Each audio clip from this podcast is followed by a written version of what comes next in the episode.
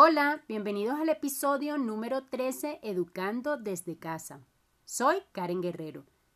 Estos episodios nacieron de mi experiencia educando a mi hijo desde casa hace varios años y están dirigidos a los padres que buscan una educación diferente para sus hijos.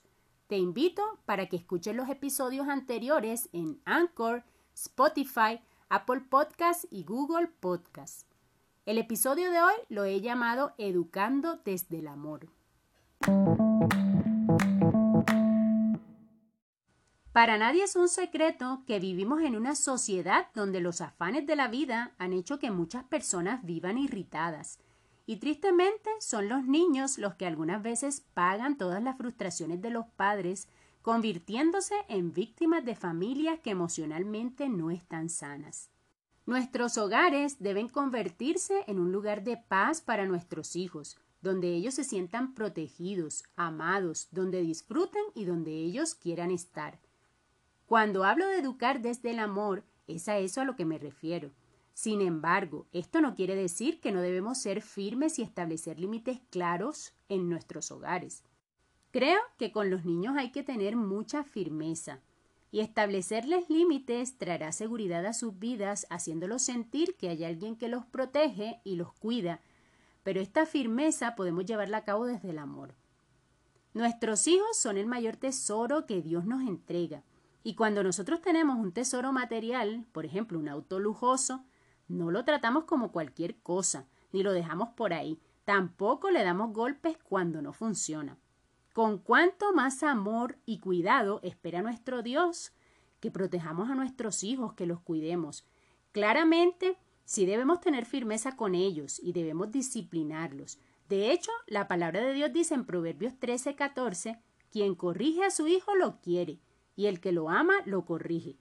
Pero hay algo que también nos deja claro Dios en su palabra. En Colosenses 3:21 nos dice, Padres, no exasperéis a vuestros hijos para que no se desanimen. Creo en la disciplina, creo en la corrección.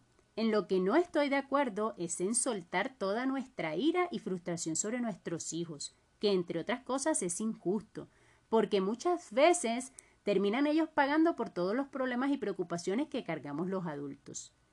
La forma en la que corregimos hace la diferencia. Y si bien está que todos los días no estamos con el mejor ánimo ni con la paciencia al 100%, es ahí en el momento que debemos ejercer control sobre nuestras emociones. Pensemos por un momento en esto. Cuando alguien se acerca a nosotros a pedirnos algún favor, ¿cómo creen que funcionamos mejor? Cuando vienen tratándonos mal o hablándonos de forma tosca o si lo hacen con amabilidad y respeto. Obviamente, con amabilidad y respeto, las personas logran muchas más cosas con nosotros. De igual forma es con los niños. Ellos caminan mejor desde el amor. Educar en amor es educar desde el respeto. Porque puedo asegurarte que cuando están pequeños sus corazones inocentes te perdonarán una y mil veces, pero cuando llegan a la adolescencia ellos no soportarán los abusos, y es cuando se presenta la rebeldía en esta etapa que por lo general es un poco complicada para las familias. Nunca seremos padres perfectos, pero sí podemos trabajar en educar a nuestros hijos desde nuestras emociones sanas, desde el respeto y la amabilidad. Educar desde el amor. Espero que este episodio te haya gustado y haya servido de bendición para tu vida.